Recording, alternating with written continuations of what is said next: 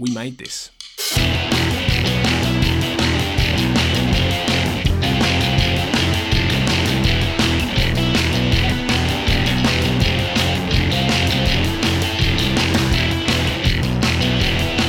Hello, everyone, and welcome to another edition of Pick a Disc. I am, as always, your host, Matt Latham, and this is the podcast, as always, where someone picks a disc to talk about for whatever reason they want to.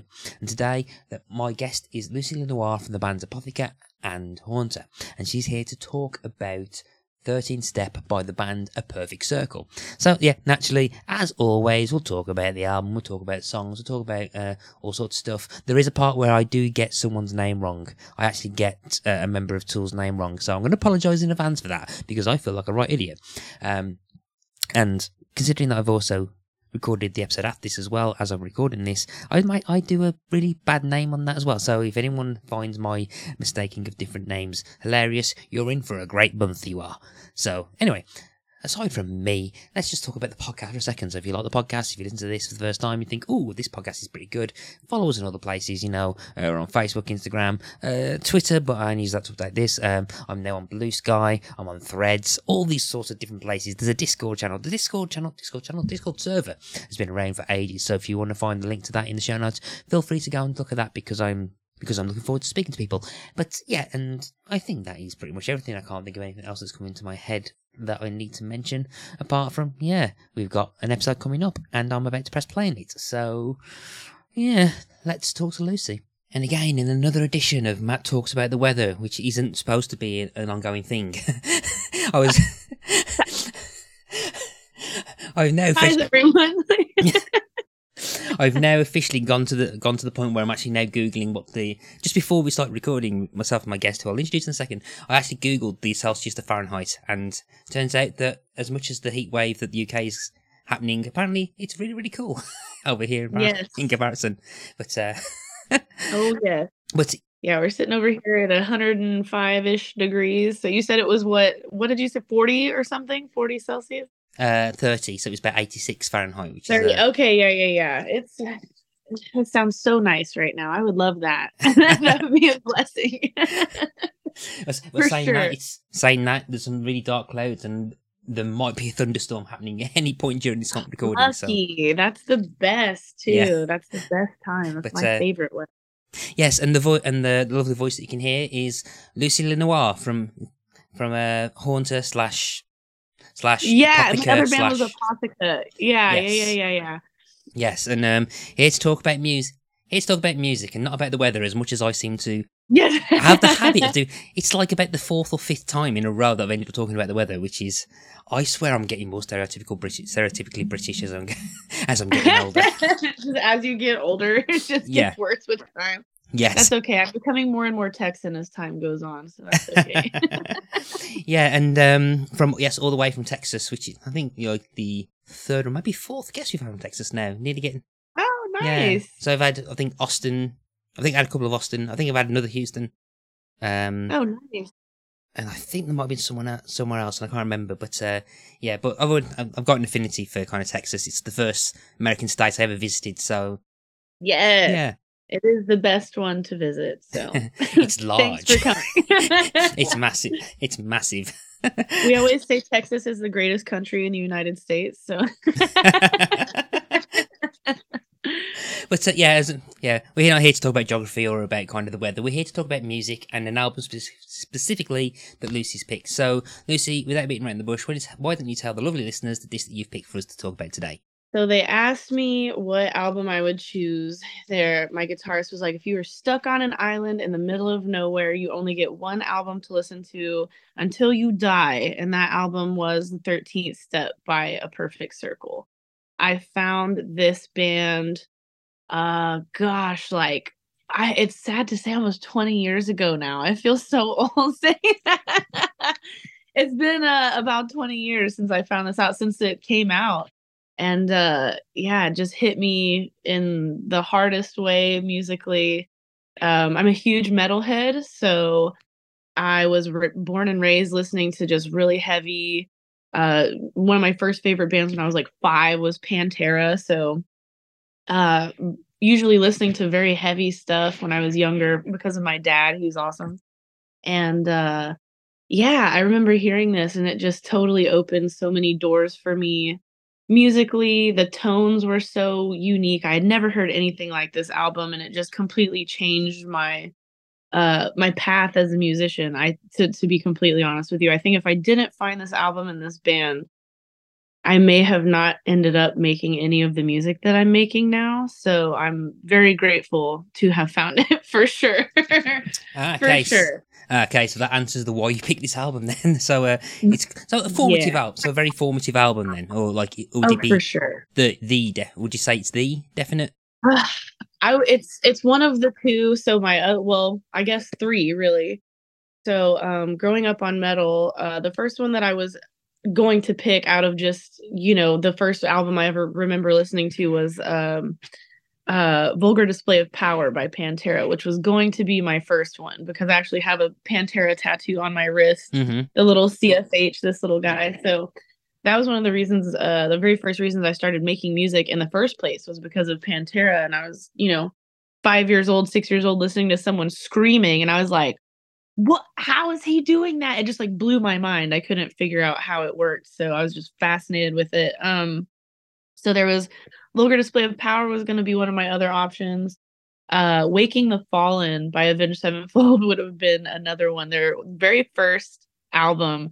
And I remember being 12 years old and just like it blew my mind. So I ended up getting a, a their band logo tattooed on my chest, just huge as well. So I had the death bat from Avenged Sevenfold quite large on my chest for a good portion. it's covered now by my neck. I got it redone, but um yeah, huge fan of them too. But um yeah, I was do you want me to just go into the album itself? Like it's a magical piece of work. So Uh, we'll get we'll, we'll get to that in a sec. Um, Yeah, for before sure. we before we get into the album, I kind of wanted to still get into some of the stuff about your kind of personal kind of musical journey to that point. One of the things Sure. you mentioned, one of the things that you said quite early on that I want to kind of uh, ask you about. You said it kind of changed your musical direction. So, I mean, what? So, what was your music taste at that point? I mean, how how old you? Like five or something? Would you say when you was? I was like, so when I found Pantera, I was like five. I was very young. That's what I was started on from a, a wee baby. Um, I found a perfect circle. I was probably maybe 13 or 14, so still pretty, pretty young. Um, I before I found them, I just wanted heavy, heavy, heavy, heavy all the time. I didn't want, and I mean, this band is still heavy, uh, but I was listening to, you know, like deathcore metal, like just, I mean, like pig squealing, if you know what that is, just super heavy, brutal, brutal vocals, basically stuff that a lot of people don't want to listen to. So that's what I was already No. started. no one's picked any albums like that for this podcast yet, but um, I Yeah, think not yet. that the I think the, that, I'm assuming that's kind of like the death metal, kind of very screamy, kind of like yes. heavy. yeah. Super heavy. Yeah. That- it's yeah, very, I'm- very- No one's picked that yet. I'm I'm I'm very terrified. It's, it's not. I hope someone does, so you have to listen to it just to see your face. I've got a couple of friends that keep threatening me with um, listening to like proper kind of like screamo me- kind of screamo metal, and then like Yeah. I've been tr- I mean I've been kind of like being nice to them just. but no, I think I will say there's some stuff that I think you that's pretty heavy that also has singing in it that you might really like that could work you into the heavier genre for sure. For sure. There's some sing like if you uh go check out Spiritbox, that's a big one. It's all one word. Female vocalist. Her name is Courtney LaPlante and she's amazing. The band is phenomenal. It's just if you aren't too big on the screaming thing, I would say start with Spiritbox and they're just it's just right. It's a good balance for sure. It's it's heavy without being too like scary heavy. Not intimidating heavy, you know? Okay, so you was kind of much more like so 12, 13, You was into like the really heavier stuff, and Oh yes. yeah, just like Oh, pure yeah. heavier stuff. And then I'm assuming then I'm assuming this Yeah, came along. Right. So I of course I'm from Texas, so I also, you know, am a big country fan. Surprise, I don't look like it, but I'm a huge fan of country. I actually wanted to start out being a country vocalist when I was a lot younger. Uh, cuz I didn't think I could do metal, you know, I didn't know I could scream or whatever. Uh, and now we know I can. But uh, so at that time, you know, I wanted to be a country singer. And then as I grew up, um, it just kept getting heavier and heavier until probably, God, I guess until really until this album, to be honest with you. This is what opened up a lot of other doors musically for me. Cause um, so this album, uh, I like I said, I think I was like 13 or 14. Um, listening to a bunch of deathcore, very, very, very heavy stuff. Um, I listened to this album. I had watched uh Underworld. What is it? Um, oh my god, my brain is mashed potatoes. The oh my god, I can't remember the name of the movies. Um, oh my god, I'm brain farting right now. But it's Underworld. Is like the uh, with the Umbrella Corp and like I'm totally oh, brain Resident, farting. Resident Evil.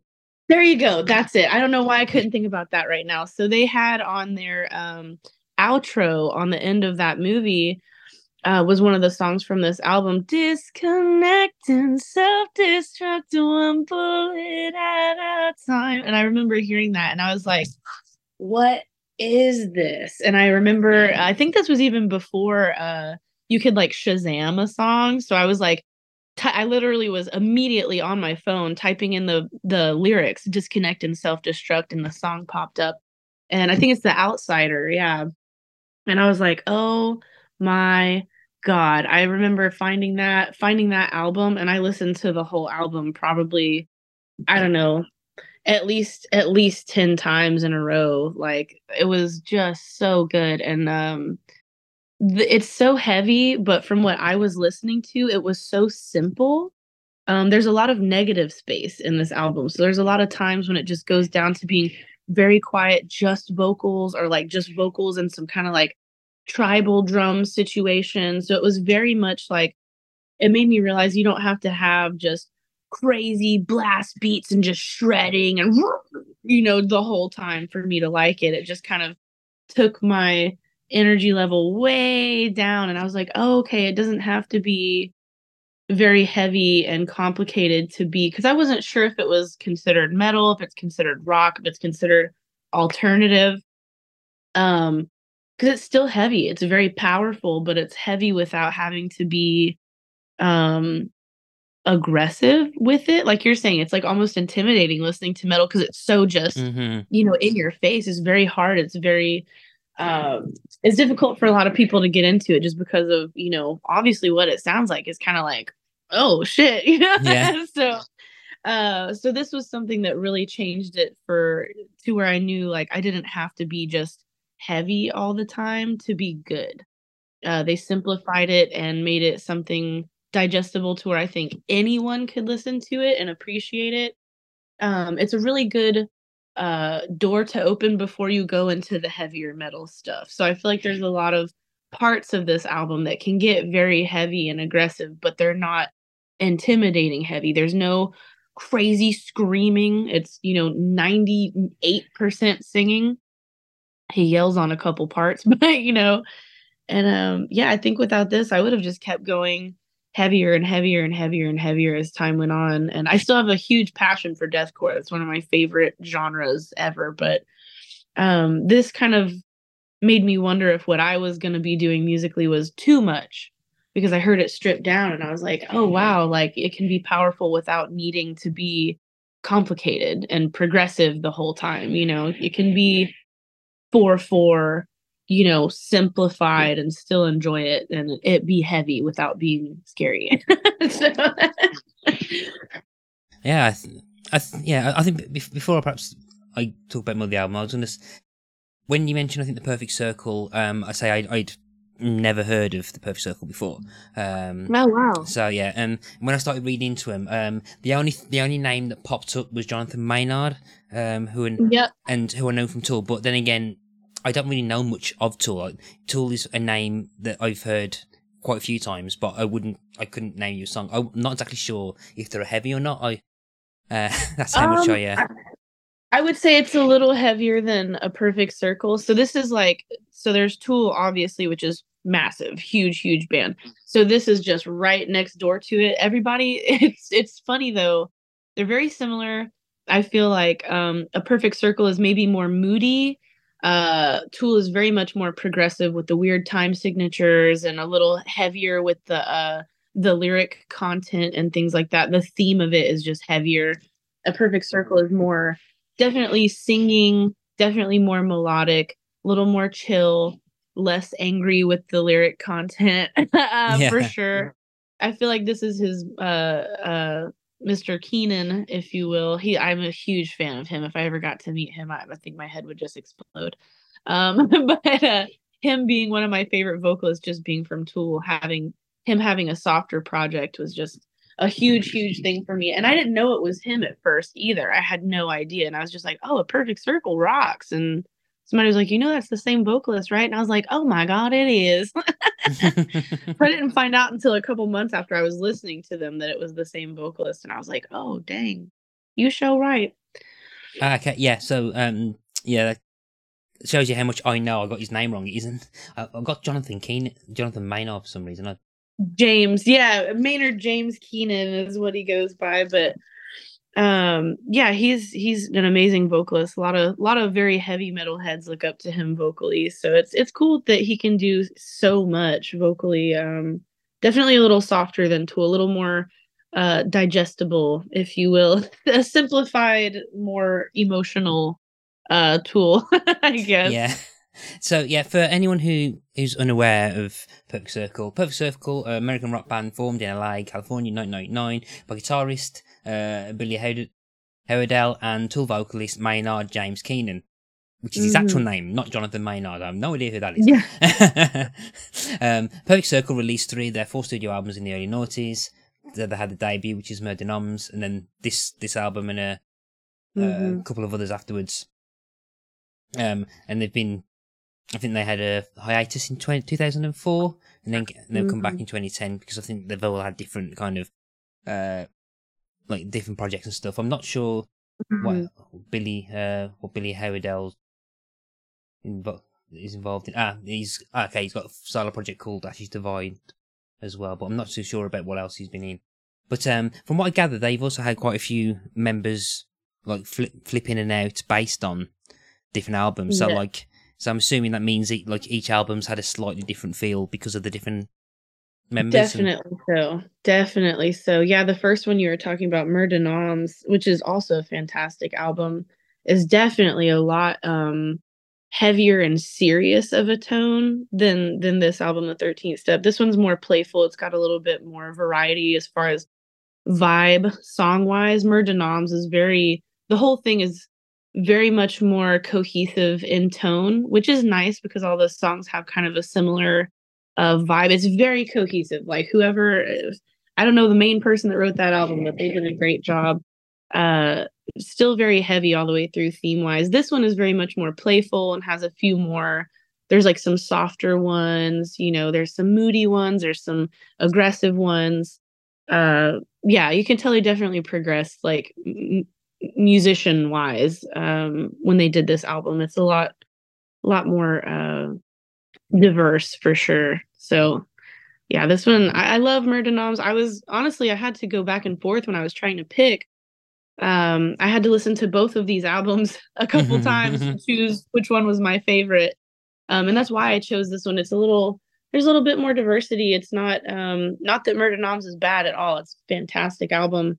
Uh I feel like this one's just a little bit more playful um, lyrically, um, tone wise, some of the different stuff that they do with the effects and whatnot with the guitars are a little different too. So, um, yeah, this one's like a little bit has a little bit more range musically, I think.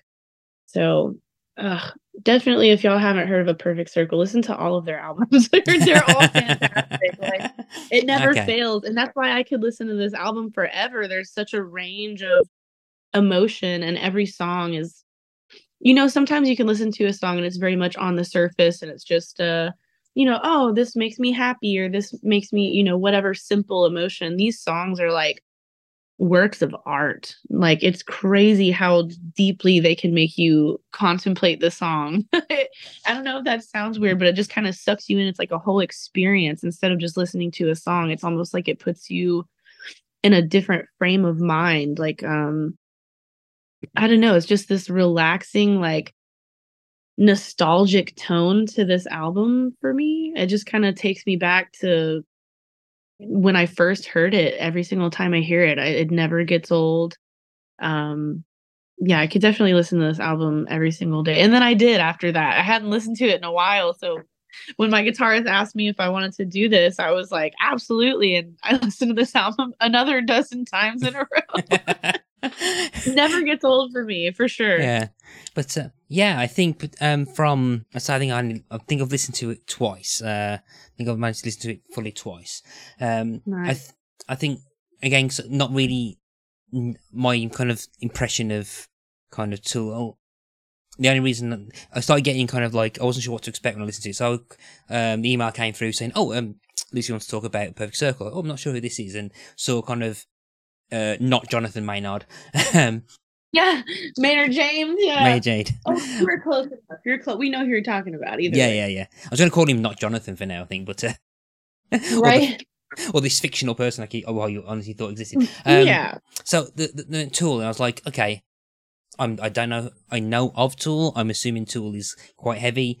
Um, maybe this is the maybe this is finally the episode where I have to listen to a a very a, a metal screamy album, and like started listening to it, and it was like, and I mean, the first song's seven and a half, like seven and a half minutes long, and yeah uh, long term this is now my kind of my kind of aversion to long songs, but um, it was I think, and it's thank- thankfully it's the longest. It was the longest. The longest song is the, the first song is the longest song, so there's nothing longer yes. like nothing as long as this one again. But what I found what I find quite interesting on the first listen was that is that it is very kind of like it is kind of sedate, very relaxing, kind of lulls you in stuff, and then when Yeah. it kind of hits and goes hard, it doesn't go as hard as I thought it was. I mean, it, I mean, it, mm-hmm. yeah, and and it has a kind of almost not throwback feel, but it's it felt like it was.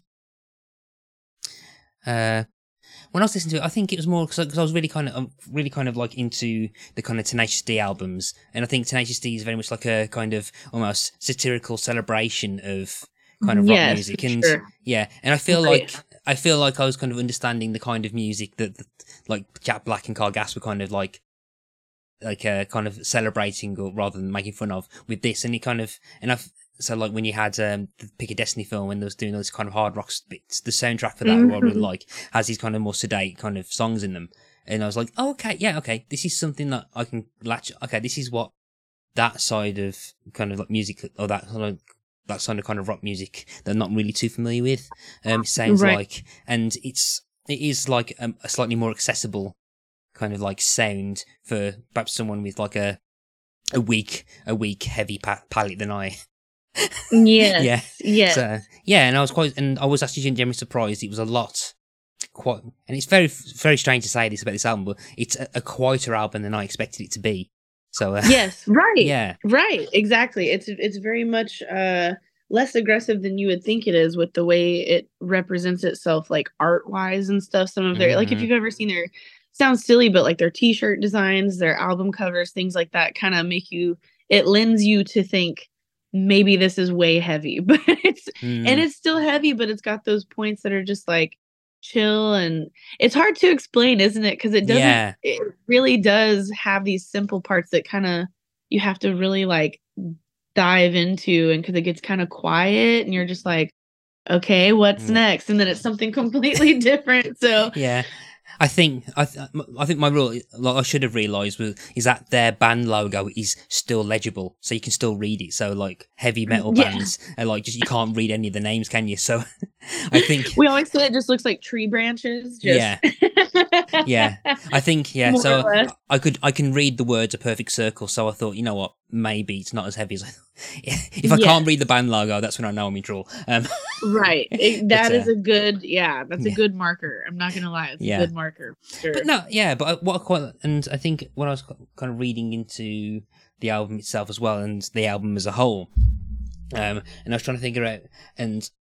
I was trying to, and I was trying to work out before I learned the word 13 step, and I was trying to think, and suddenly I remember trying to figure out why the title 13 step, and I was like, isn't there something that's like 12 steps or something or anything like that? And then looking into it, it's the 12 steps is the Alcoholics Anonymous kind of 12 Yes. step program stuff, and I was kind of Yeah. reading into that and like realizing that the album is kind of playing on like stories of addiction and Yes. the effects of it Yeah. and all the how different people kind of react to it from addicts themselves or the people closest to them and stuff. And I was like, oh, that's what the title is.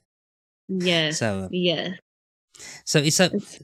So I think so in comparison, because you're on about kind of like heavier stuff with Tool. How is so? This is kind of about like um, okay, kind of diction. So what? So what is the kind of like st- songs about a Tool? Then are they even heavier or kind of darker or?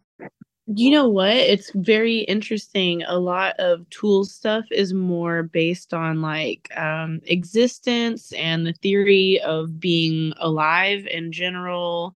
Um, talking about, uh, you know, going outside of your body and looking at things from a, you know, perspective of like floating above yourself and things like that. Um, lots of uh, theological um what's the way to put that? It's a lot of stuff about space and time uh and theoretics of uh existence uh the universe etc lots of deep thinking like um philosophical ideas. And then there's a few of them that are just about it's hiding ways to be vulgar basically in some other songs. Like there's some songs that are just very uh aggressively vulgar um like there's a song called Stinkfist which you'll just have to check that one out I'm, I'm, I'm, I'm, I'm just gonna leave. I, I don't even leave it to my imagination, but I'm gonna. we'll make- leave that where it is if you read the lyrics you're like oh word but the song is beautiful though you listen to it and you're like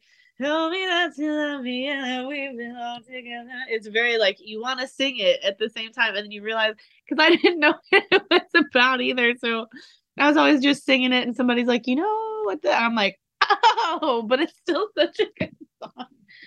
So he's he's a little ridiculous with like the themes sometimes. So Tool itself is literally built off of the idea of like a phallus, basically, like a tool. So if that says anything, Mr. Keenan makes lots of interesting uh song titles and song uh what's the word uh, components i guess like very very interesting the things he writes about sometimes but it's really cool because a lot of it's also uh like i said he's very playful he's a he's a crazy person straight up which i love. He's just so creative and um there's some songs that are you know obviously this one this album is about you know addiction. Um there's tool albums that are about nothing but being you know vulgar in the classiest way possible like you wouldn't know what the song's about. So he kind of plays with like perception of things because it'll be a beautiful song about the worst thing you know? So it's it's fun that he plays around with stuff like that and also some deep thinking songs that if you read the lyrics you're like oh shit okay. Like talking about splitting you know dna molecules and things like that. So it's very deep thinking maybe or maybe not have been tripping on some drugs writing it type of a thing. So- ah, so so like abstract kind of ideas and not not like personal kind of. like songs, right. so- definitely definitely yourself as a whole vibing with the whole universe all energy is the same type of a thing. Um yeah very much deep thinking philosophical things which i appreciate. It's very intelligent which is crazy because you go from you know having songs about simple things well simple-ish things like addiction and you know satirical kind of uh vulgar things that are classy but also very deep thinking ideas about splitting atoms and the theory of you know all energy being intertwined and us being able to lay out our own future in the way that we want because we're connected to everything type of an idea. So it's like very smart but also very playful at the same time the way he writes uh, with these bands. So he's just an amazing writer in general and i didn't know this until recently he has a winery and like I, I don't remember where it's like in Arizona or something, and he does jujitsu. He teaches jujitsu apparently. So found that out recently. But he's just an interesting guy. Like he's an artist. He's moody. Um, just that's that's the best way I can put it. He's just a moody, kind of sad, philosophical artist, which I love. It, just any of these lyrics, go just when we get done, just go read all of the lyrics that he's ever written. You'll be like, this guy is very intelligent. Like you can just tell he's done research. He's uh writes about just very interesting um theories for sure. So I I highly suggest just going on a reading journey of of this album for sure. And any Tool album. That, that'll make you think. If you want to think, those are some lyrics to read for sure.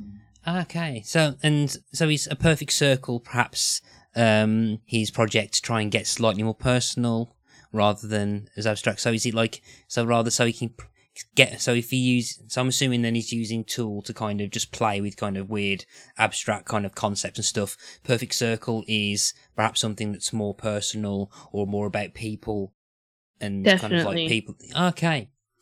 Yeah, for sure. Tool is uh was very just like progressive metal. Let's write something that's just powerful and big and you know I feel like after that, I mean they obviously got really really popular. They're huge. They're a huge huge band. One probably one of the biggest, you know, hard rock metal bands ever. Um and I think after that, he probably, you know, of course after touring for a few years, you probably want to come back down and kind of analyze yourself a little bit after just giving all of your energy away for several years. Because i think it was like what three years in between these albums? I think Mer de Noms was 2000 and this one was 2003 i think? Yes. Um, yeah they were just like a few years apart. So my theory is yeah just like you're saying pretty much going on tour and getting all that energy out and just creating something big you know I would think after all that energy, you kind of need to save some of that for yourself and look at things on a smaller, more personal level. So it's definitely more personal for sure, which I appreciated. Definitely, definitely makes you think. Still, still intelligently written, makes you think, but is more graspable to, um, of course, because I'm a musician, so I can appreciate Tool, but I feel like it's might be a little harder for a non-musician to grasp tool just because it's very progressive. So time signatures are changing the keys are changing all the time um whereas a perfect circle is a little more straightforward and you know personal like you're saying it's telling definitely more um graspable theories to the average person for sure. Tool is very deep and um yeah philosophical. This is more personal and uh emotional for sure definitely more emotional which i think emo kids forever. You know, I think that's probably why I like it. It's a little Mm. more. Yeah, def- sure. yeah. I think definitely there's a kind of more personal kind of vibe to this, which I think, well, for for me, for someone who doesn't really know much about him at all, um, Mhm. it kind of makes sense that you probably want to like have a different project to kind of explore those kind of things and stuff. And some of the stuff, I think there's a couple of things he's mentioned in kind of like passing about the this album, particularly and about what he wants to do. Um, I think he mentioned in a quote which was from uh, MTV, Mhm. which is on the Wikipedia page, where he says he doesn't. Th- I don't think the album is specifically for people who are going through recovery, although that metaphor is absolutely present. Many of the songs are sung from perspectives of recovery, from the perspective of a person who's in denial about a loved one, and from the drug perspective itself. The perspective of a person who started to realise there is an issue, and the person who's ready to deal with it. Um, and Mhm. which I think is kind of like interesting. So it's more about reacting to addiction than perhaps being suffering from it. So I mean, Mm. um, is is is Kane is Kane an, an actual addict? You know, much was he an alcoholic himself? Does, did, or was he more of a, or was it? As far as I know, um, from what I've heard, uh, his drug of choice was heroin, if I'm not mistaken. So I'm pretty sure that's where a lot of this comes from. Uh, which is, you know, under not not understandable for me doing it myself, but um, it seems is it not crazy that all of the people that have these addictions and things write the best art though? Any kind of art. If they're a painter and they do it it's amazing. If they i'm like how does this correlate to each other? But yeah he uh i know he had a problem for a while so i'm pretty sure getting off of that and needing to express that you know a different healthy way was probably how this album came along. Would be my guess. That would be my guess. Um i yeah i appreciate the um you know him writing about stuff like that because a lot of these things again if you go read the lyrics it's like oof like some of it stings a little bit the way he words things you know going through problems and trying to navigate um addiction and stuff like that but it's done in such a beautiful way. Um even if you didn't know it was about that they're just songs that you could just listen to and enjoy as well which is great. So both a great song you know this whole album great songs but things that will also you know make you think which is my biggest thing about music. I kind of want to think about things you know like yeah. the way i process my life i guess more or less.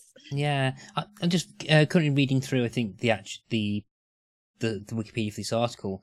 Um, I think the Wikipedia article claims that he didn't he didn't struggle with addiction firsthand, apparently, but what he did do was experience other people around him, such as I think Layne Staley, who was the lead singer of Alice in Change, Alice in Chains, who died in 2002 due to drug addiction. Mm-hmm. And I think, okay. and I think a lot, and apparently a lot of the kind of songs were about, or a few of them were perhaps just like seeing that happening around him as well. Maybe where, it was that I think it, it was Layne Staley. So it wasn't him. It was, yeah, because he was doing heroin, is what it was. So he was surrounded by heroin, but didn't do it himself, is what it was. You're right. You're okay. so right. Okay. Yeah. So, um, again, I think, yeah, Alice in Chains is a, that again, it's another massive blind spot for me. I've got no idea.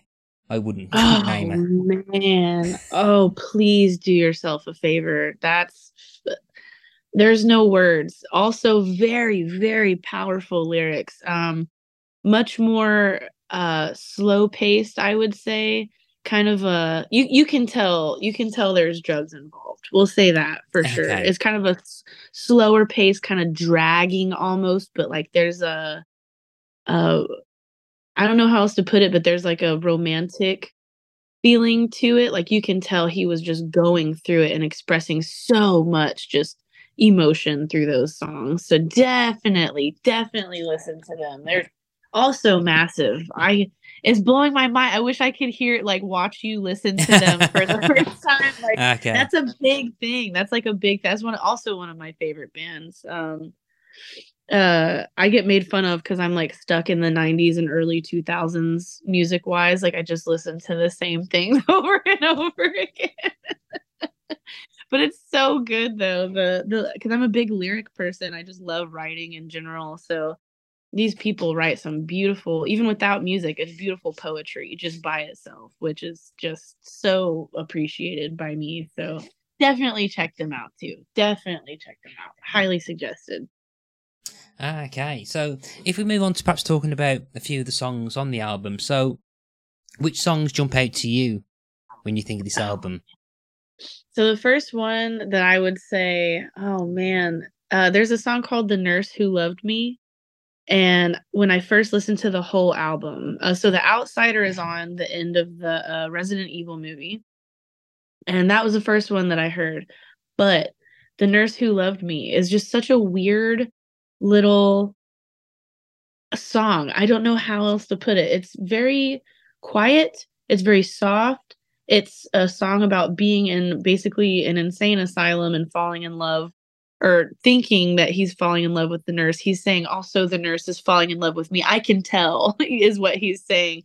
And he's just doped up in a in a crazy house uh falling in love with this nurse. So it's a very playful song and that was the one that really made me realize cuz it's so um as I was saying earlier there's a lot of songs on this album that have uh a lot of negative space meaning there's no instrumentation or lack of noise going on.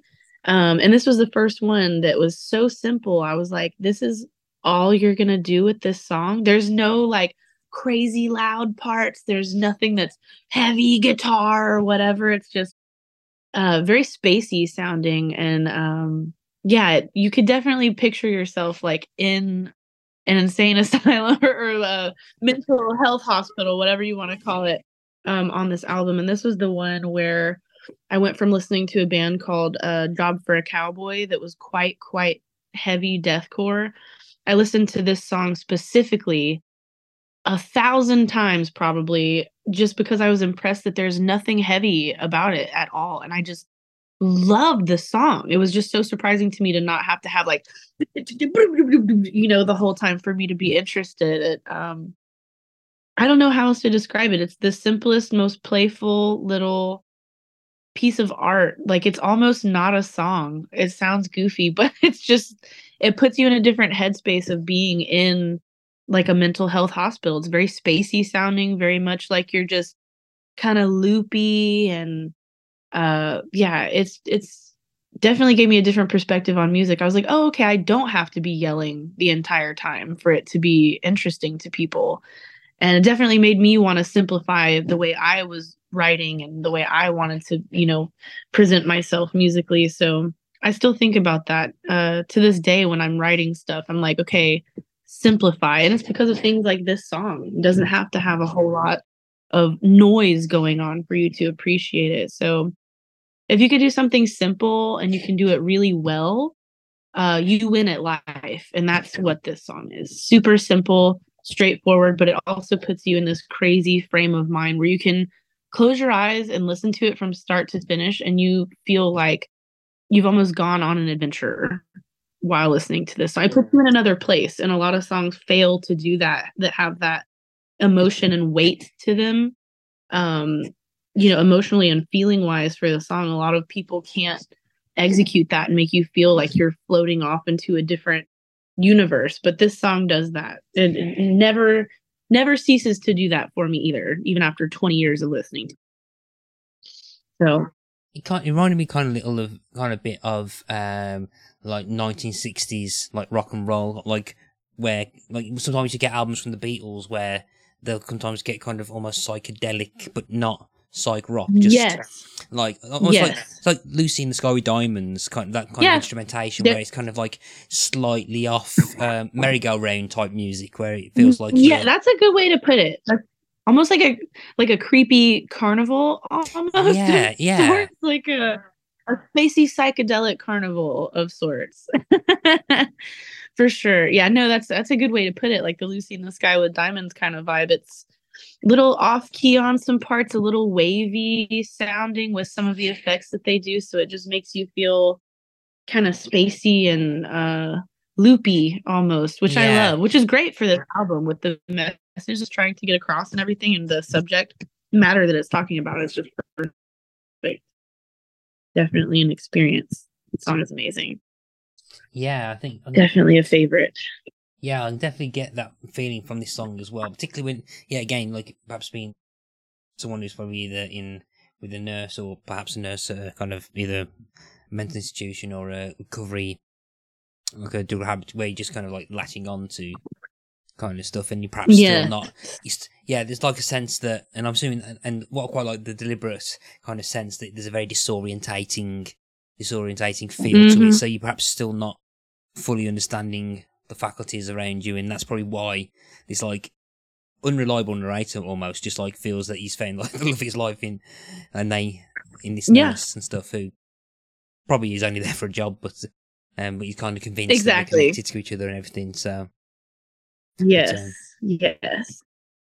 Yeah, song is great. It's definitely interesting the perspectives that he writes from, which I love. There's a line on it that um I had to think about when I first heard this song. He says the first line, say hello to the rocks topography, which is if you know topography is the, you know, scale of the mountains and stuff on a map where it's like textured and risen up. So I had to think about that. I'm like, say hello to the rugs topography. Like that means you're looking at it from the side so your face is even with this rug so you're you know he's on the floor on a rug say hello to the rug's topography i'm like oh so you're on the ground like messed up loopy on something and it sounds like that. The way it's just i'm like ooh it's so good.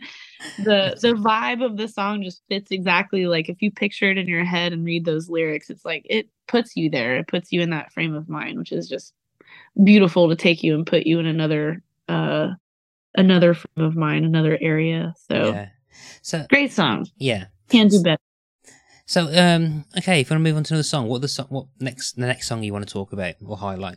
i would say the outsider um because that was the one that i found from resident evil oh my god that song is just so powerful um he's saying disconnect and self-destruct one bullet at a time what's your rush now everyone has their day to die that's some deep lyrics. That's some deep lyrics. It's a super powerful song. Again, um, you know, still no screaming on it, which blew my mind. I was expecting it at some point to get real heavy on the end or whatever, but never. It's heavy, but it's not, you know, scary heavy and still just grabbed me immediately. That chorus just will blow your mind. It's so powerful.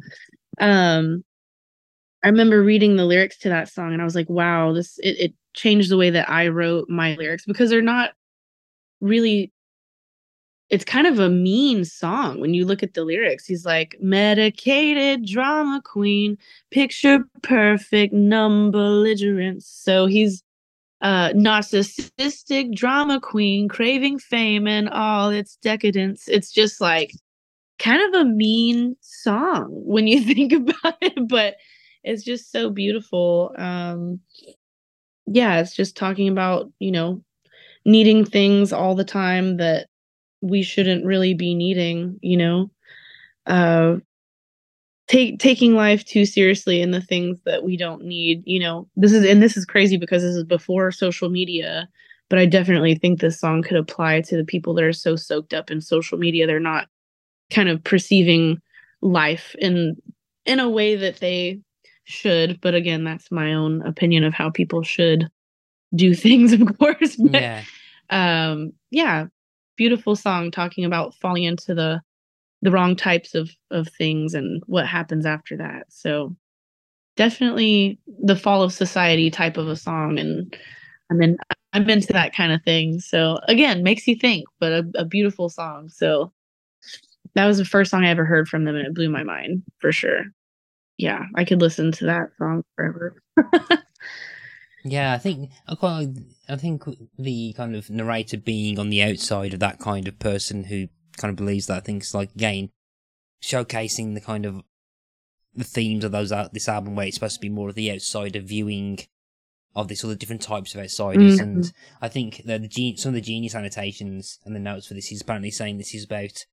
It's like someone who doesn't really understand, who's only seen the surface level of what's happening. So I think Yep. to, to use the social media analogy, actually, that's pretty an interesting analogy to make because you can get you can get a very superficial kind of look at people and get an idea of oh they're doing this, this, and this, and this for their lives and stuff, and it's whereas Right. it's kind of staged. Kind of staged, and there's probably a lot Yeah, of oh, underlying sure. stuff. A lot of underlying stuff you don't see and stuff. So you can probably get a view of what oh someone's life is like this, and I think the same thing can kind of perhaps be, be a more serious kind of uh, topic topic than perhaps the social media kind of like influencers lifestyle, but with an ad with addiction and an addict, but you don't fully understand the dichotomy trauma. So people people are probably just seeing like, oh, he's a junkie, just like doing nothing or anything, but not perhaps not knowing why, how, why they're doing that, what Right. they're doing and stuff, and not seeing that aspect and not seeing the full third dimension of everything. So it's uh, yeah, I can kind again, it's kind of an interesting way of seeing that, particularly with again like the numerous and numerous kind of songs and artists that have sang about kind of like addiction from the autobiographical first person perspective. It's kind of interesting to, to explore the different aspects of perhaps someone who doesn't get it, or at least is, or like the ignorance for someone who he just can't understand or walk in or just some or at least as much as and uh, this this is a this this is a tangent I wasn't expecting to go down. When I was um at school yeah, that's okay. when I when I was at school we just we we, we learned the we discovered the well we studied the uh book To Kill a Mockingbird. And uh Mhm. yeah and I don't know I I don't know if you are familiar with the book or the story and Yeah. yeah and like, but the but the general the general gist of that is the idea that the main character Atticus, Atticus- Finch is saying that to fully understand someone you need to walk around in their shoes and um just fully understand and see things from their perspective which but I think what's Mhm. quite interesting is that the book also says to the floor that no as long as much as you do that to try and see other people's you are still you so if you haven't got that understanding for the darker aspects of life as much as you want to say as much as like you want to be like more sympathetic towards someone you can't because you can't haven't gone through that you, you still can't fully Yep. understand what they're doing and stuff and i think that's it's very similar to what Mhm. i think what this kind of like song's trying to present in terms of not knowing exactly what people are seeing. You still Mhm. like to Yep. use the title of the song an outsider for what's happening and you don't fully understand what's going on. But this is perhaps more of a superficial Yep. person who doesn't even consider walking in the shoes of the person in the, the subject of the song. Mhm. So It's crazy how it can travel through uh, a song can travel through time and still, you know, apply so well to what's going on, you know, because of course that was before Instagram existed. That was I don't know, maybe pre-Facebook probably.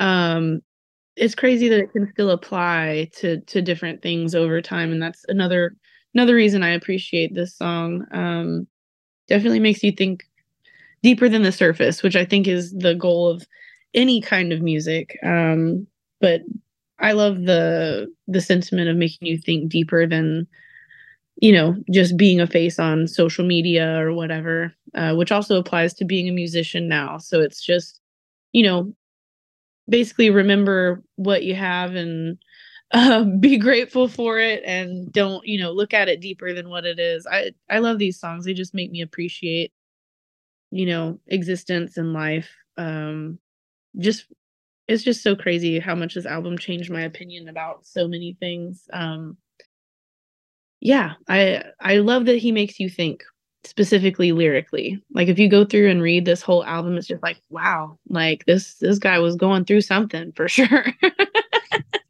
for sure yeah. yes uh fantastic power song again So, um, yeah. So, uh, what song do you want to move on to next? Uh, ooh, read me. Can you read me the track list? Do you have it in front of you? Yes. So we've got the Like, package. man. Weak and Powerless, The Noose, Blue, Vanishing, A Stranger, The Outsider, Crimes, The Nurse Who Loved Me, Pet, Lullaby, and Gravity. I can see the. you can't listen. You can't see this, but you can see the kind of like anguish of trying to pick one song to talk. Yes, exactly. I'm like, oh man, the noose. Oh man. Um, you could go read any lyrics to that song and just be like, ooh, that is a deep one. That I think that was the I want to say that was like the second song that I had heard because I just heard The Outsider and then started this album. So I want to say that was like the very first other song that I heard from them. I'm just like the what's the way to put that? Let me um, I'm like, let me do can you see me still when I do this or no? yes. Do I do I go black?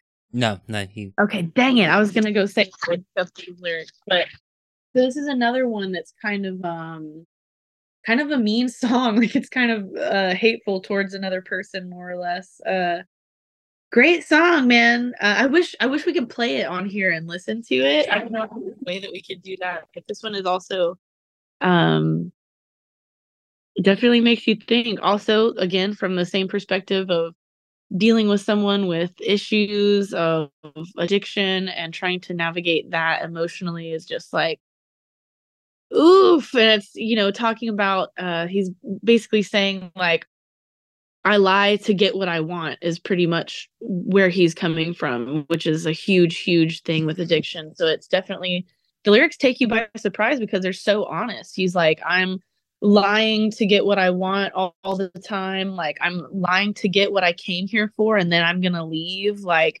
very, uh, very honest song that just when I heard, I was very surprised when I heard. I was like, damn, this is like you kind of could you know say like i guess good for you for putting your your emotions out there like because that would be scary to say something like hey i'm he's literally admitting basically like i'm being a piece of shit like he's saying all the things i'm gonna do this this is what i came here for i'm guessing talking about a woman i'm i've never looked into the meaning of the song What, uh, the- but he's of, yeah he's basically saying like of the noose. Um, there's a yeah There's a quote. There's a quote from uh, Keenan here actually, which says about this. i'm song. ready The lyrics were inspired by a meeting attended by Keenan in which a speaker discussed the tendency of others in recovery to be unfairly self-righteous. He mentioned something about not letting your halo choke, da- choke you to death when it slips around your neck. So I grabbed my pencil, wrote it down, and told Billy I had an idea for a song. Now, this next bit is a quote from uh, a DVD called The aMotion DVD. Um, oh yes, yes, yeah. yes, yes, yes. Yeah, and I think this is quite an interesting uh, perspective on the song, actually, from the person who wrote it. So you probably you'd probably have a better idea about it, to be honest. right. Okay, it's a really powerful thing for a person to come back from the edge of death and work their way back into being human again. These people are very impressive survivors, but some of them tend to wear that as some kind of crown and forget about the atrocities they committed. Yep, that's it. That's exactly it. Definitely, um, yeah. His his stories with all these people are just so crazy, and I'm sure you know being famous as well and dealing with all this stuff was probably even even crazier. But he's definitely sure right about that. Um, yeah, the line "Your halo's slipping down to choke you now" is just like, oof, that hurts. Like, but it makes you think, you know, how many people are are hiding something from you or not showing their real, you know, intention. Um, which is, I would say, most people, unfortunately. But it's it's uh almost nice with the sentiment of your halo, you know, like whatever you're saying makes you so good. Like, does it really though? Like, is that really who you are or not? So it's it's nice to have nice to have somebody expressing the the hard uh emotions that we sometimes cannot express ourselves for sure. Yeah, and yeah, that's uh I'm hard to navigate. I am not going to go down this well, but there are kind, but there have been instances, particularly in music and higher profile music, people who have been kind of preaching certain things and then have been found out to kind of be against that. But um, yeah, I'm not gonna go. I'm not gonna go down that well. right, we won't yeah. go too into that. But... Yes, but but again, yeah. So read into that, but there is very similar, like yeah, things where people kind of like try and say, oh yeah, need to do this and this and this, whilst pretty much going against stuff that they've done in the past and not admitting it and stuff. But uh, exactly, very uh hypo- hypocritical. Hypocrite. Yeah, that's the word. Yeah, but uh, um, so, um, what, how long we got left? So, perhaps about a couple more songs we can talk about. So, have you got any that you're dying to talk about that we've not mentioned? Oh man, just this whole, I would say, as a whole, there's it's so hard to pick because literally all of these songs are so different, which is why I love this album. They're all so different, but also so honest so it's hard for me to pick just one. It's like the whole work by itself is just from it's like bookended. Every everything is fantastic from start to finish. Um man. Name me the song list again. Uh I'm like there's got to be one that I'm So uh I know the package is super good. Package, Weak and Powerless, Blue, Vanishing, a Stranger. Crimes, Pet, Lullaby, Gravity, the ones we haven't talked about. Oh man, Pet is a really good one. Pet is a full vibe right there. Um I'm not really sure how uh sexual that song is supposed to be, but it is quite. that song is definitely a a vibe for sure. Um man, it's it's really honestly, if if anybody listens to this podcast and says there's one song that I want to listen to, I would say Pet.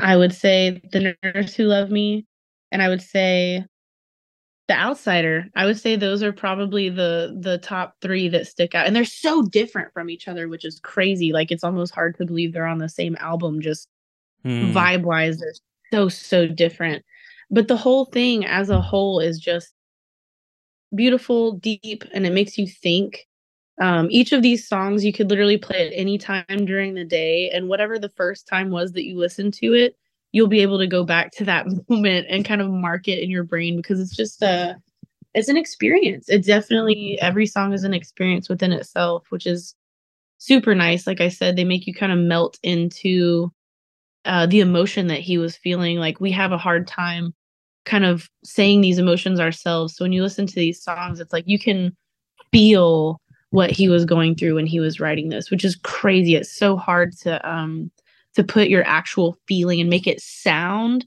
like you were feeling at that time. But you can absolutely tell he was going through some shit for sure. for sure. Um but yeah, um, I'm really glad that you like the nurse who loved me because I show people that song sometimes and they're like, "This is a little weird," because it is. It's a funky little song, right? Like very quiet, very spacey. Uh, I would say other notable mention the package just being way honest about emotion uh and and the separation from emotion and just acting physically about things um man yeah it's this album's a whole experience. You just got to listen to the whole thing. I'm like i don't know what else to say about any of these songs. They're just like all great. I'm like yeah all of them are just sick. Like everything is just sick. There's no like i could brag about each of these songs for like an hour. They're just until you experience it and then you'll be like okay okay. Because you hear a song called the nurse who loved me and you're like what now? Like okay. But it's not what you think. Definitely will take me back to being you know 14 13 14 every time i hear these songs.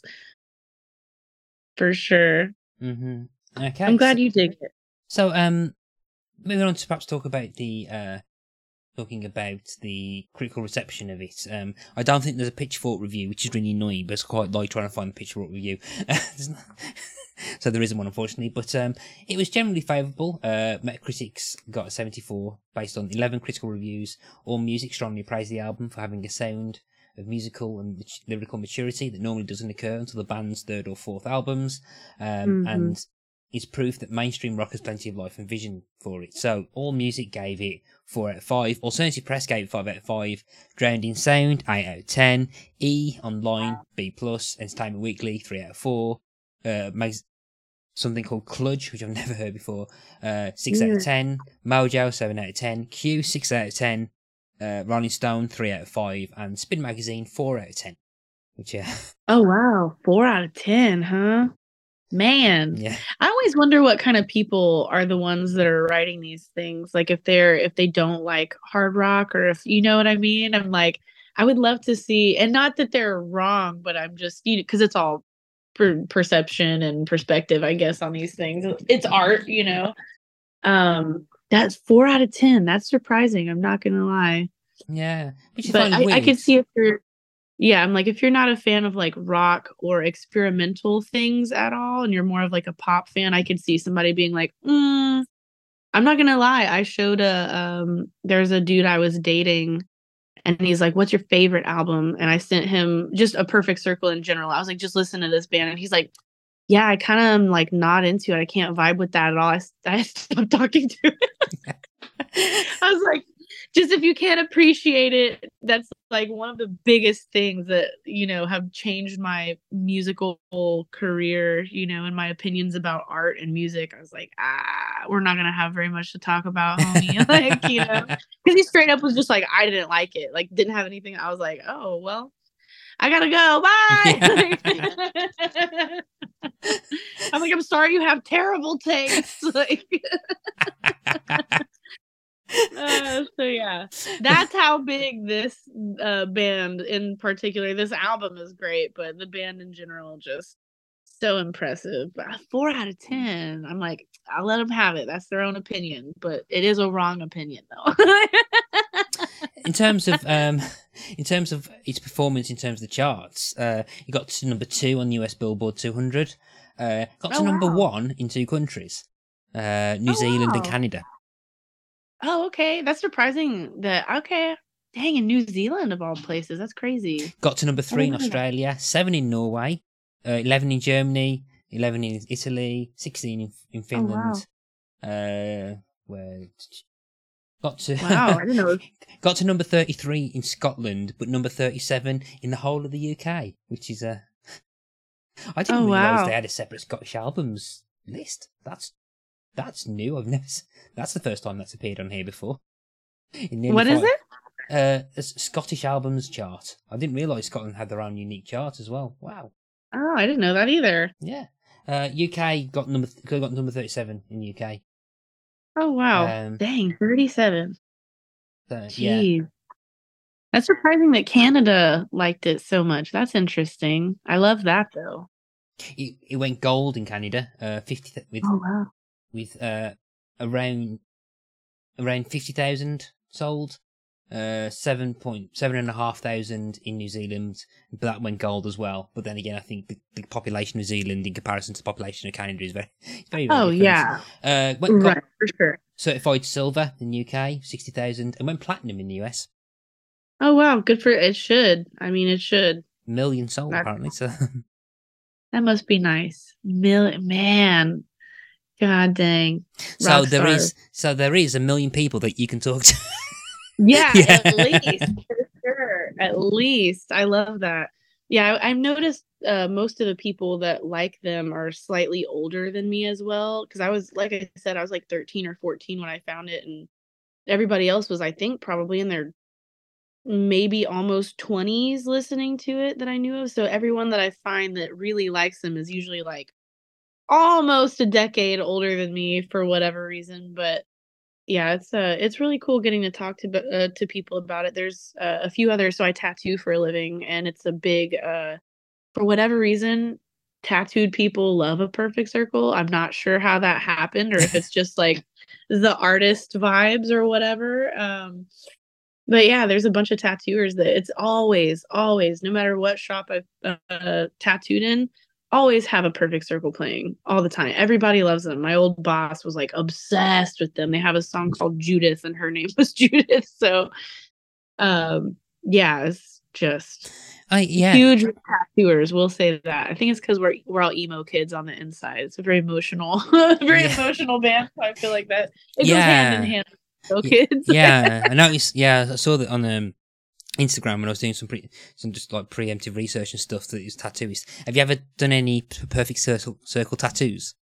I have. I've done one. I've done their logo one time on this girl's uh forearm right here. It was just a little a little guy, but we were talking about him the whole time and uh she was saying she saw them live and it just blew her mind and so she had to get the tattoo the next day. So I was like, "Oh, yeah, awesome." So apparently it was great and uh we were talking about this earlier. I've never seen them live. I've never seen them live. That's um that's the they've next question. Oh yeah, well perfect then. yeah. So like yeah, the They, question I uh, always ask, they always ask around this point is, have you ever seen them live? But, uh, it's a shame then. So so have you, have you so have you seen Tool or I have. I've seen Tool a time. Uh, it was fantastic. Huge show, of course. So many people. Amazing. Per- I mean, of course, it's amazing. Um, I've always wanted to see a perfect circle. Um, I don't even. I don't think they've. I don't know the last time that they've played a show. I would have to look that up. But um, I know they came through Houston like a few years ago, and I was out of town, so I couldn't go. And I was pissed when I found out. I was like, I had a trip booked or something and just couldn't couldn't go. I already had paid for my trip or whatever, but um of course everybody that saw it was just like, "Oh my god, just head over heels, amazing performance, fantastic." I'm like, oh, if it ever happens again, I will sacrifice whatever I have to to be able to. Yeah. I'm quite surprised. I'm quite surprised that. Well, I would have thought it'd have been an album that's seen, from what I'm reading, that it'd been prime for a 20th anniversary kind of reunion. Right? Yeah, Yeah, because it would be this year, I think. yeah. right? It's yeah. I think um, yeah. The time of your listening to this is it is obviously the quote unquote 10th of October, uh, as you're listening to this, obviously, because I'm pretty right. sure. So I'm pretty sure everyone is listening to this the day it comes out. Um, right. on the- the on the day- world. Um, on the day of recording, um, where it's a few days before its 20th anniversary, so it was released on the 16th of September. So we're not far from the Ah. 20th anniversary of this album. So, oh my gosh. so which Wow, is 20 years. Saturday, I think. It. So I would hope that they would do something that would be so. I mean, uh, they're not already talking about it. I guess not. But dang, you're right. That would be a perfect uh 20th anniversary. Oh, what a gift to see that. Oh my god, I would just die. Just me immediately. Just that's it. Yeah, I'm I- yeah, I, uh, about oh, nearly what, just uh, t- uh, three and a half years ago, I was able to see the 10th anniversary of my favorite album, and it was, it was like a, a, a liberating experience, so to speak. What was it? What was Uh, your favorite album?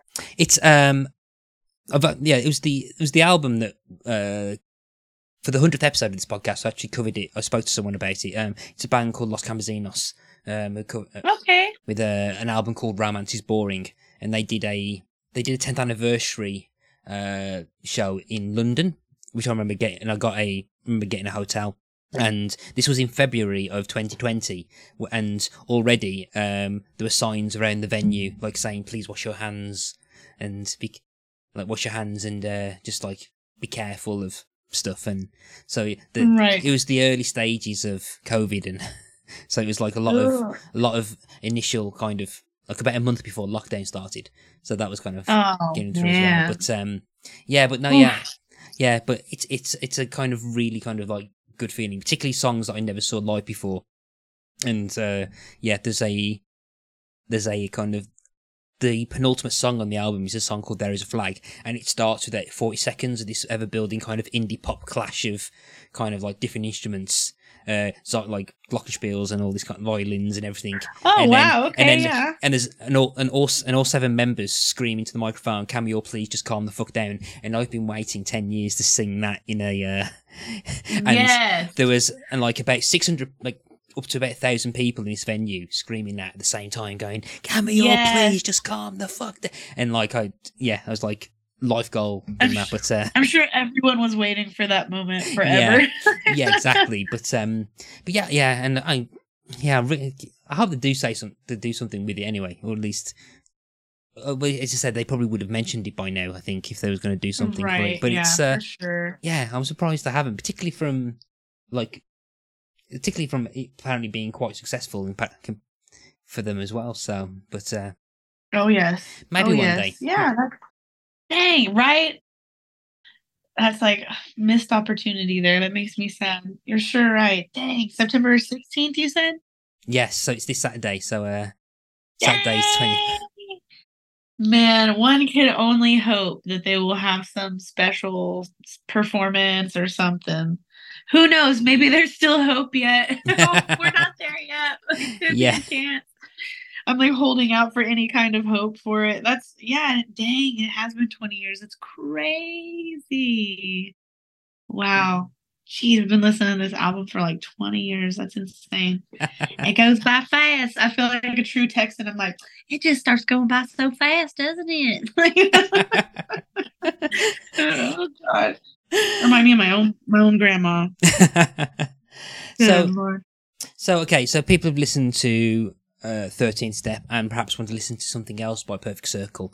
Where do you recommend they go to next, Oh man, like band wise or Uh, al- album wise? album wise, from the same band?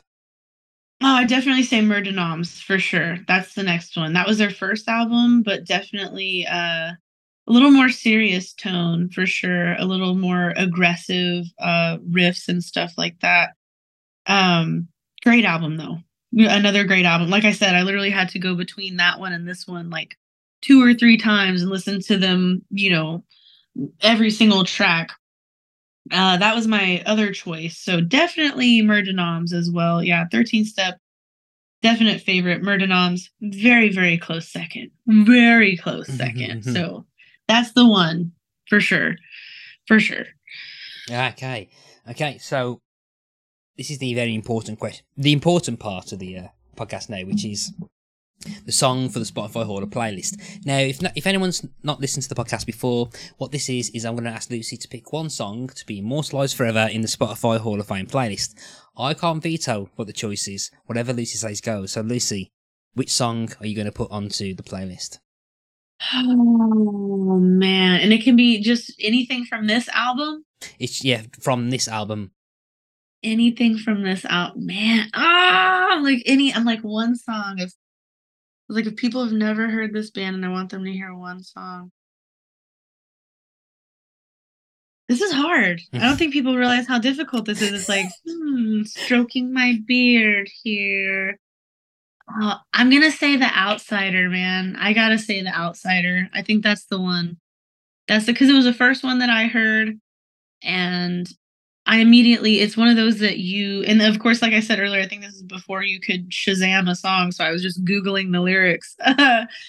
but it just grabbed me as soon as I heard this song. I was like, oh, I was like, whatever band this is, I'm gonna love this. I was like, if anything else they've written is anything like this song, this is gonna be one of my favorite bands. And then boom, it was. So that's I feel like if it was my first, it should be someone else's first for sure. No, yeah, I think all valid reasons for picking for picking the outsider. I think is like your own entry point to it, and I think to be fair, I think it is a very valid en- uh, entry point as well. It's the uh, on that album, it's the the track with the highest number of listens on Spotify. Um, it's I could to definitely see yeah, that. I didn't know that, but I could see that for sure. 83.7 million. Oof, Yeah. Oof. So, uh, second is. Weak and Powerless with 80, 48. Uh, Weak and Powerless. 48, yeah, that's so. that's that's a good oh, man. All these songs, oh my god, all these songs are so good. I like I envy people that get to listen to these songs for the first time. Like I really, really do. I will never forget being so young and not knowing anything about music and just being like the whole time just blew my mind. So anybody listening to this for the first time, you're in for a real treat for sure. I love this. Oh God, the whole album is just so dang good. Yeah, I, I hope somebody becomes a new fan from this for sure. um, so we are now gearing up to the end of our chat, Lucy. So, uh, Yes. yeah. So before we do it, um, if people want to find you and haunt and like um, about yourself, uh, the tattooing, Yeah. and especially Haunter, um, because. Yes. because you've got a single coming out, and we'll talk about that in a second. Where can people find you in the band? So, if you guys want to find me, I am on mostly myself personally. I'm on Instagram at Lucy Lenoir, L E N O I R R R, with three R's on it. Uh, if you want to find my band, Haunter, uh, everything, all of our socials, Twitter, uh, Instagram, Facebook, whatever, um, is at Haunter Isn't Real. Even though we are real, it's Haunter Isn't Real. Our website is also haunterisn'treal.com, so you can go look at our merch, uh, stream all of our songs. And then we were talking about this earlier. We have a new song, Untouchable, coming out in the beginning of October. So definitely keep your eyes peeled for that.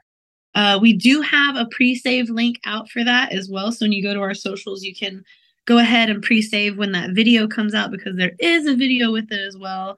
And I cannot wait for people to see this. It feels like I feel like this song should be on a Disney movie. I'm just gonna throw that out there. I really feel Yeah. like it's like a Disney movie uh ballad for sure.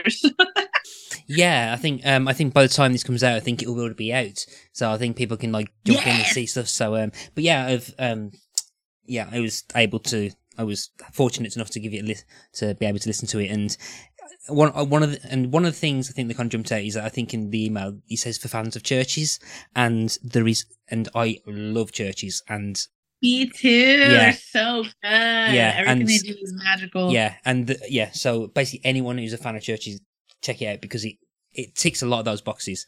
And I think I saw yeah, and I managed to see Thank Chvrches for the first time in years. I think in June this early this year, and I was like, and Ah, so yeah, so like, it was the first time I've seen them in ages and stuff, and it was just yeah, forgotten. amazing. Forgotten how good they just it's one of those bands like I haven't really listened to for a while, and then re- just, Yeah. you just remember you kind of forget how good they are or how much you Right, and you're like, oh, word. You're like, they do. Okay. You're like, all right.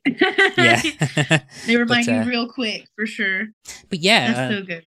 but yeah, I think so good. but yeah, I really quite like I really quite like the song and stuff, and it kind of like again ticks a couple of my boxes and stuff. But uh, so I'm assuming, Yeah. yeah, so I'm assuming there's probably there's that, and I'm assuming there's more plans for haunt stuff afterwards as well as the things in the pipeline. Oh yes. Oh yes. We have quite a few uh songs in the background stirring around. So we are lucky enough to have I think we've got already an album's worth of songs recorded that we're just keeping on the back burner so we can just keep releasing things as singles as we go.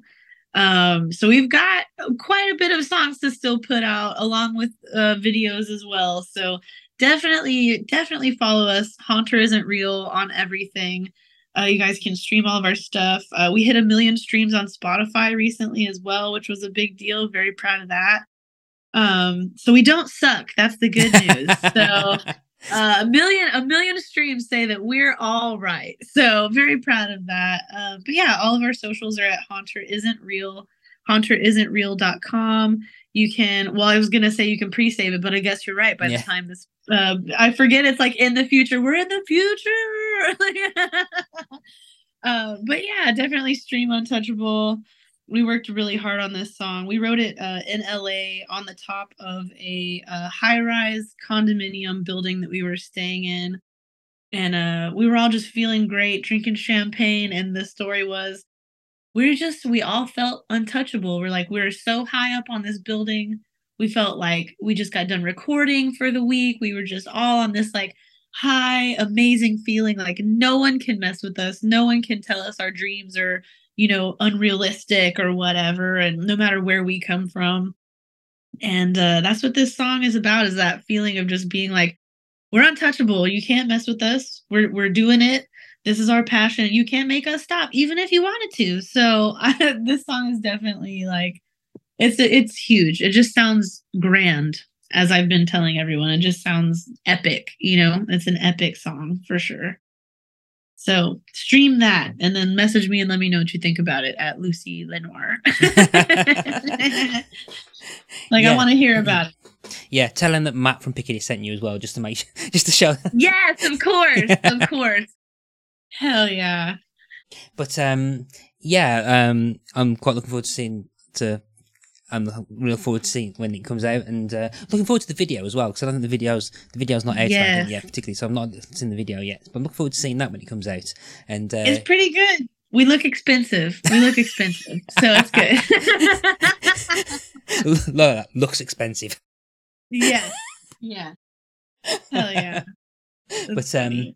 Yeah, um, yeah, I think do that. So yeah, again, do check out Haunter um, as well. Um, and we are now at the end of our chat, Lucy. So I just want to say thank you ever so much for kind of what might be the slow descent into me having to slowly start getting into more screaming metal, or at least encourage people, or at least start people start encouraging me, going, "Oh, I wonder if I could sub- subject Matt to this." Yes, absolutely. There's a lot of it that you will like. I promise you. I promise you you'll find something. There's so many different genres of metal. Oh man, I'm excited for you. It's the beginning of a great journey, my But, uh, friend. yeah, but thank you for thank you for coming on. yes, you're so welcome. Thanks for having me. It was a blast. You've been listening to Pick a Disc, and I've been your host, Matthew Latham. Our theme music is Pump by Kevin MacLeod of Incompetech.com. Pick a Disc is hosted by the We Made This podcast network, and you can find them on www.spreaker.com slash user slash We Made This. You can find the Pick a Disc show site on www.spreaker.com slash show slash pick a disc. You can find us on all the usual social media type places like Facebook, Instagram, Twitter under Pick a Disc. You can also email us on pickadisc at gmail.com. Until next time, happy listening to all those discs that you are picking. Goodbye.